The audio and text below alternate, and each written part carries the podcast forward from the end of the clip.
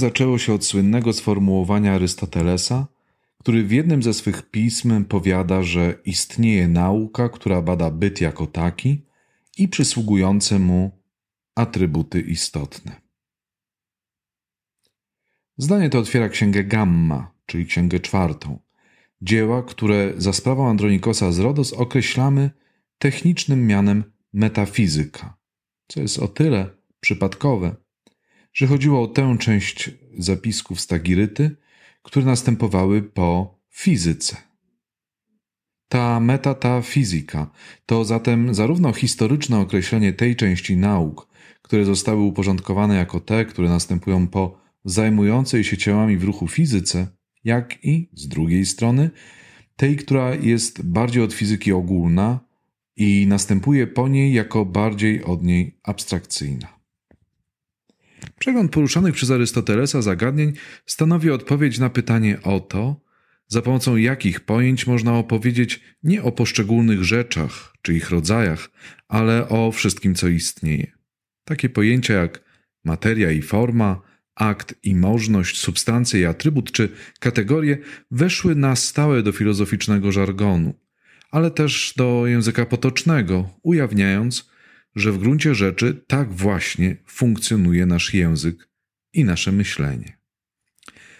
Mówiąc najprostsze zdania, takie jak ten kwiat jest czerwony albo ów dom zrobiony jest z cegły i wymagał pracy ekipy budowlanej, powtarzamy za Arystotelesem, że otaczające nas przedmioty są czymś, czyli substancjami, o czym powiadamy, że posiadają takie coś cechy, czyli atrybuty.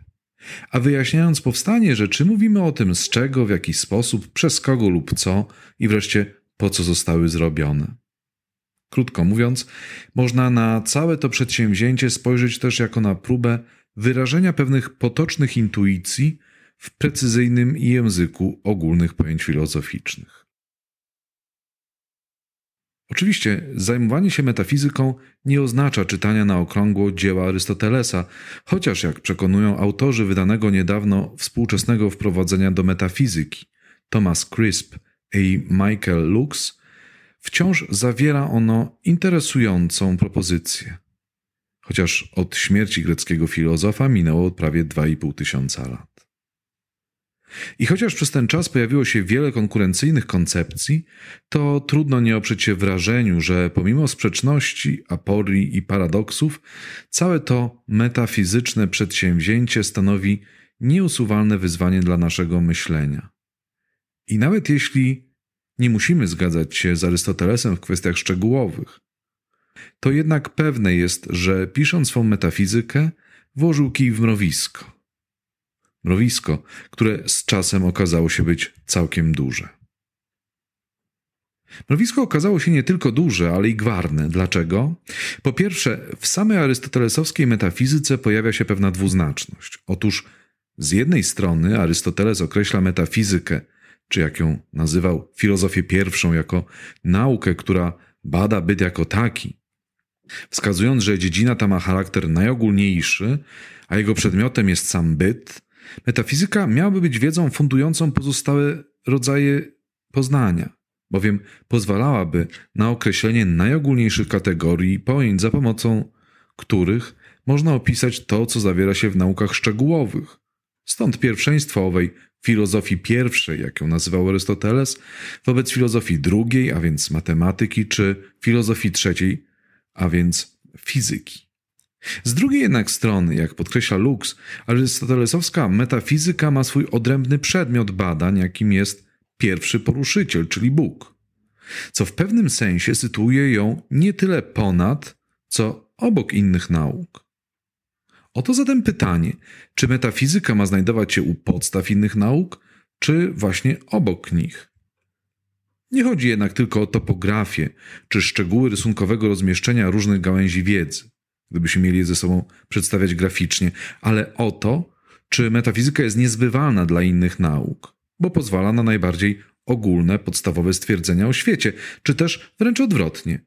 Mogą one bez niej doskonale się obyć, bo jest jedną z nich, tyle że może bardziej od nich ogólną.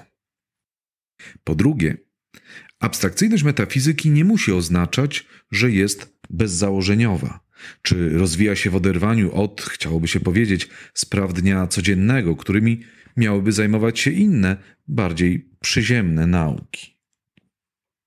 Że świat jest uporządkowaną, organiczną całością, która daje się opisać w kategoriach quasi-biologicznych, albo że struktury językowe odpowiadają strukturze samego bytu, to były przecież założenia samego Arystotelesa.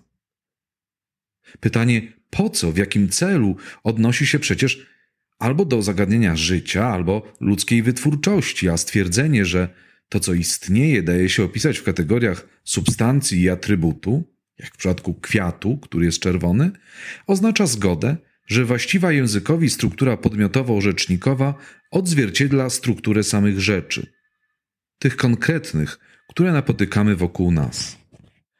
Trudno się zatem dziwić, że owe przemiany wywołały sprzeciw ze strony skoligaconego ze zdrowym rozsądkiem empiryzmu.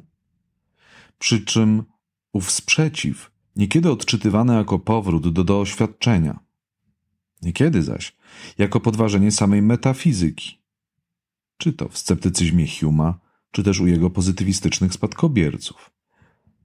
W oczach takich filozofów metafizyka okazała się być toczącą ludzkie myślenie chorobą, którą należałoby jak najszybciej wyplenić.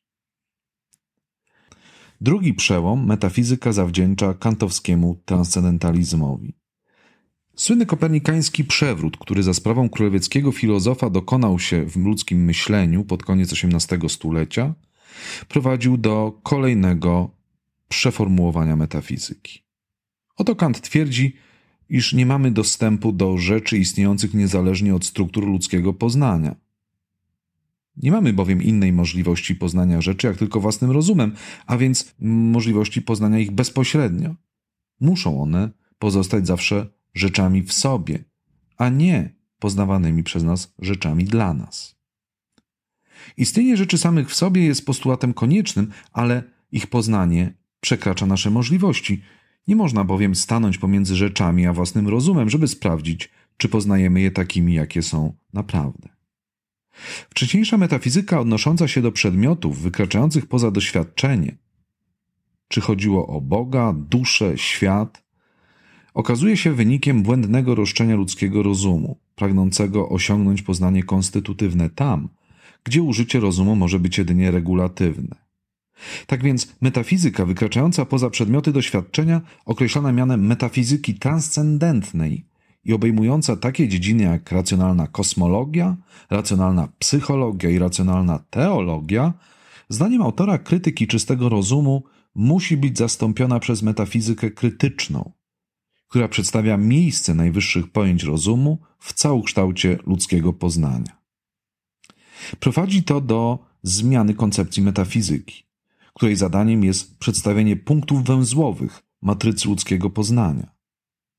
Późniejsze spory dotyczące tego, czy matryca ludzkiego poznania jest jedna i uniwersalna, czy też dysponujemy różnymi schematami pojęciowymi, to w gruncie rzeczy rozwinięcie programu Kanta.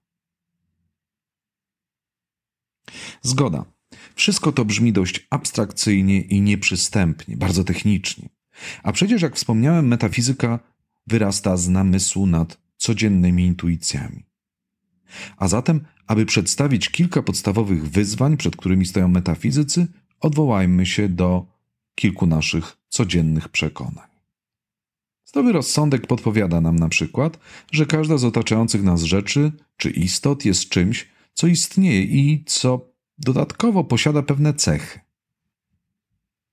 Odwołajmy się do pewnego przykładu. Jest już jesień, Nasz kot Tobiasz zjadł właśnie obiad i zadowolony wskoczył do wiklinowego koszyka, aby przeczekać słotę i wygrzać się przy kaloryferze. Ha! O Tobiaszu można powiedzieć całkiem sporo. Jest pręgowany, dość duży.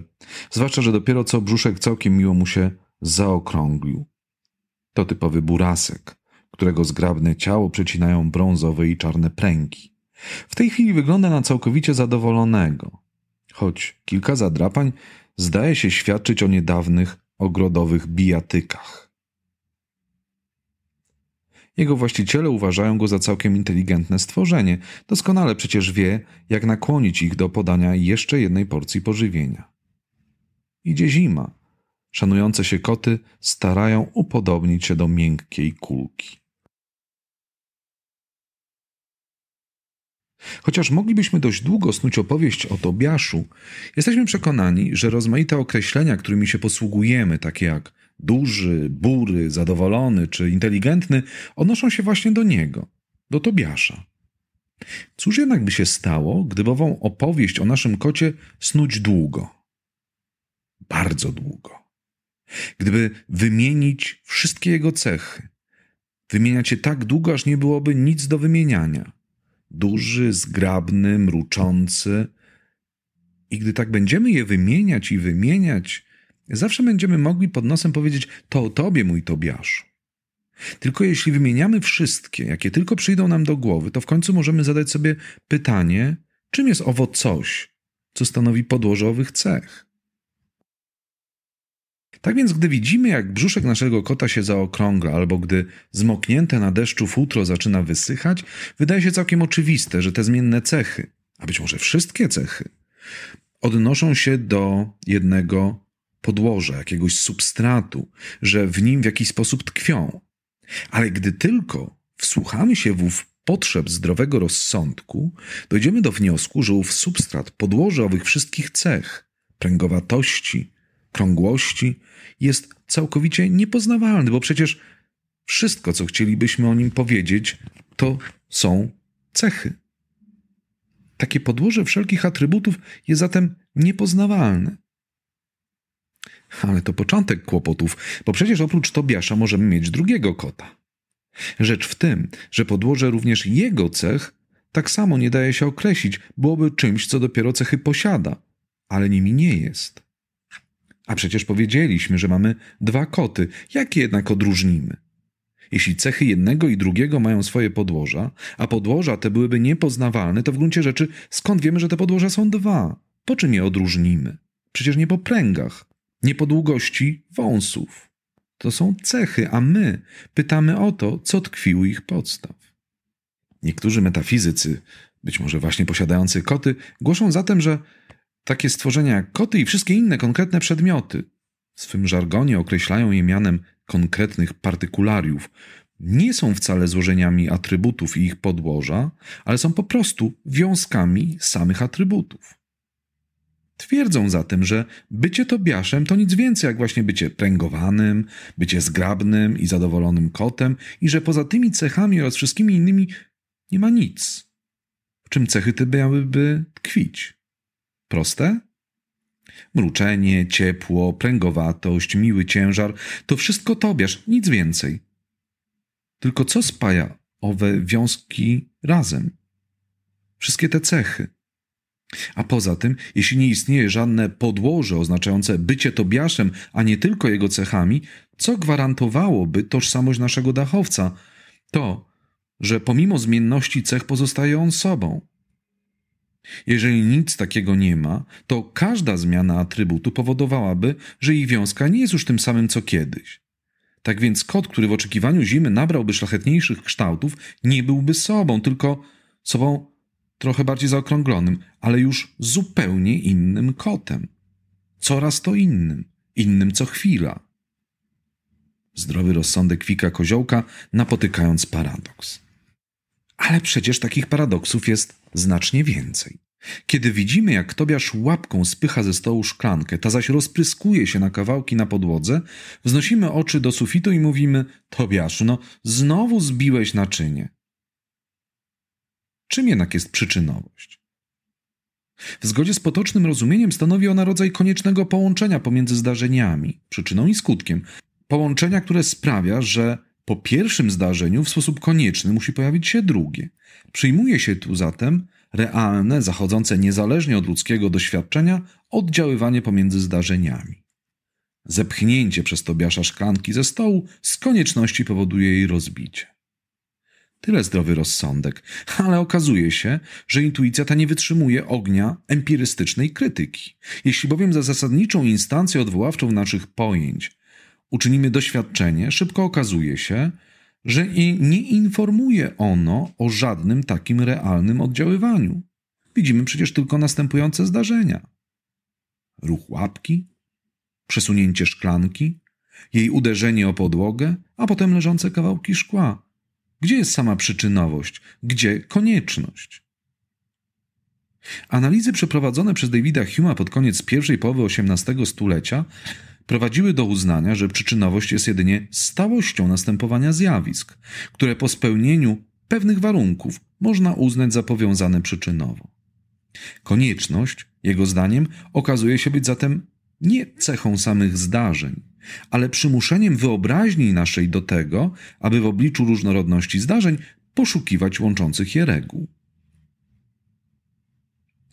Ostatecznie zatem w koncepcji Huma przyczynowość nie ma charakteru modalnego. Nie mówi o tym, co musi z konieczności zajść, ale ma charakter opisowy. To znaczy, na podstawie regularności dotychczasowych doświadczeń mamy prawo oczekiwać, że będą one nadal regularne. Przedfilozoficzne uznanie obiektywnego charakteru związku przyczynowo-skutkowego miałoby się zatem opierać na pewnym złudzeniu, wynikającym z naturalnego dla ludzi rzutowania subiektywnych stanów na to, co uznają oni za obiektywne. W związku z tym kot nie zasługiwałby na reprymendę z naszej strony.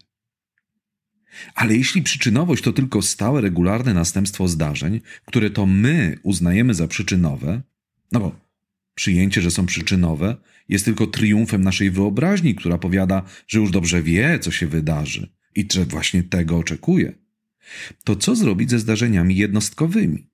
A ponadto, nie wszystkie zdarzenia regularnie zachodzące po sobie uznajemy za powiązane przyczynowo-skutkowo. Przecież rzadko co zdarza się równie regularnie i w sposób stały, jak następowanie po sobie dnia i nocy, a przecież ani noc nie jest przyczyną dnia, ani dzień nocy. Może dlatego starsze koty, znając ów paradoks, wolą się nim nie przejmować, lecz drzemią zarówno w nocy, jak i za dnia. To może na koniec coś prostszego powiemy. Niechże Tobiasz już nic nie robi, niech nic nie zrzuca, lecz spokojnie leży w koszyku. Ale nawet wówczas kot potrafi dostarczyć nam metafizycznej rozrywki. Talerzyk, na którym zwykle podajemy mu jedzenie, jest prawie pusty. Kot spokojnie drzemie w koszyku.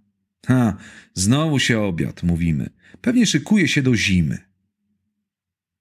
Ale chociaż wiemy, że pokarm Tobiasza i on sam są czymś od siebie różnym, jedna myśl nie daje nam spokoju. Otóż gdy ów pokarm jest przez Tobiasza przyswajany, aż w końcu cząsteczki pokarmu stają się właśnie nim, grubiutkim kotem, dzieje się to stopniowo. Jeśli dla przykładu powiedzielibyśmy, że pokarm składa się z tysiąca cząsteczek, to możemy przyjąć, że Tobiaszem jest zbiór cząsteczek kota, no bo on sam również z cząsteczek się składa, takiego jaki był przed posiłkiem, i jedna z cząstek właśnie zjedzonego pokarmu. Kłopot w tym, że nie za bardzo wiemy, czy Tobiaszem jest kot z cząsteczką pokarmu numer 1, czy też kot z cząsteczką numer 2, 7 lub 809, a nawet numer 1000. Skoro zaś poczyniliśmy założenie, że leżący w koszyku Tobiasz jest dawniejszym kotem oraz jedną przyswojoną cząsteczką pokarmu, i ponieważ tych cząsteczek jest wiele, a wreszcie ponieważ nie wiemy, która z nich stała się częścią kota, być może należałoby przyjąć, że w koszyku nie leży jeden kot, ale tysiąc kotów.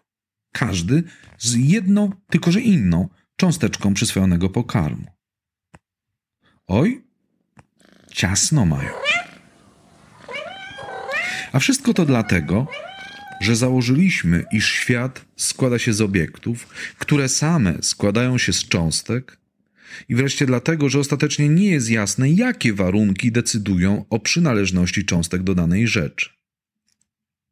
Niektórzy metafizycy świadomi owych kłopotów przyjmują stanowisko nihilistyczne, to znaczy stanowisko przeczące, że rzeczy zawierają się w rzeczywistych z rzeczywistych cząstek, a jedynie konieczność dnia codziennego sprawia, że wygodniej jest nam wyodrębniać poszczególne rzeczy i ich części. Ostatecznie Owa wygoda przecież nie musi przesądzać, jak jest w rzeczywistości.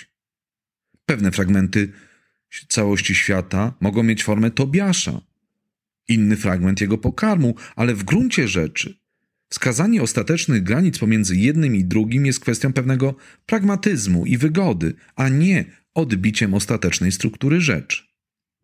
Hmm. O ile stanowisko nihilistyczne wydaje się dość skrajne, to pytanie o, o tak zwaną konstytucję, pytanie o to, co decyduje, że dana cząstka tworzy pewien obiekt, zyskuje wiele rozmaitych odpowiedzi. Można mówić na przykład o nieostrości granicy pomiędzy obiektami, można odróżniać kontekst potoczny, w którym mówimy, że istnieje jeden kod, a my po prostu nie wnikamy, nie, nie rozstrzygamy, którą cząstkę pokarmu przyswoi, bo tego nie potrzebujemy. Oraz kontekst filozoficzny, gdy całą tę kwestię rozważamy w salce seminaryjnej wraz z tymi miłośnikami kotów, którzy są nieco bardziej zainteresowani metafizyką. Chociaż część przygód Tobiasza dodałem tu od siebie, przypatrując mu się jesienną porą, to wspomniani wcześniej Crisp i Lux przedstawiają w swej książce dużo więcej podobnych paradoksów. Dotyczą one natury czasu, kwestii realizmu pojęciowego czy metafizycznej nieokreśloności.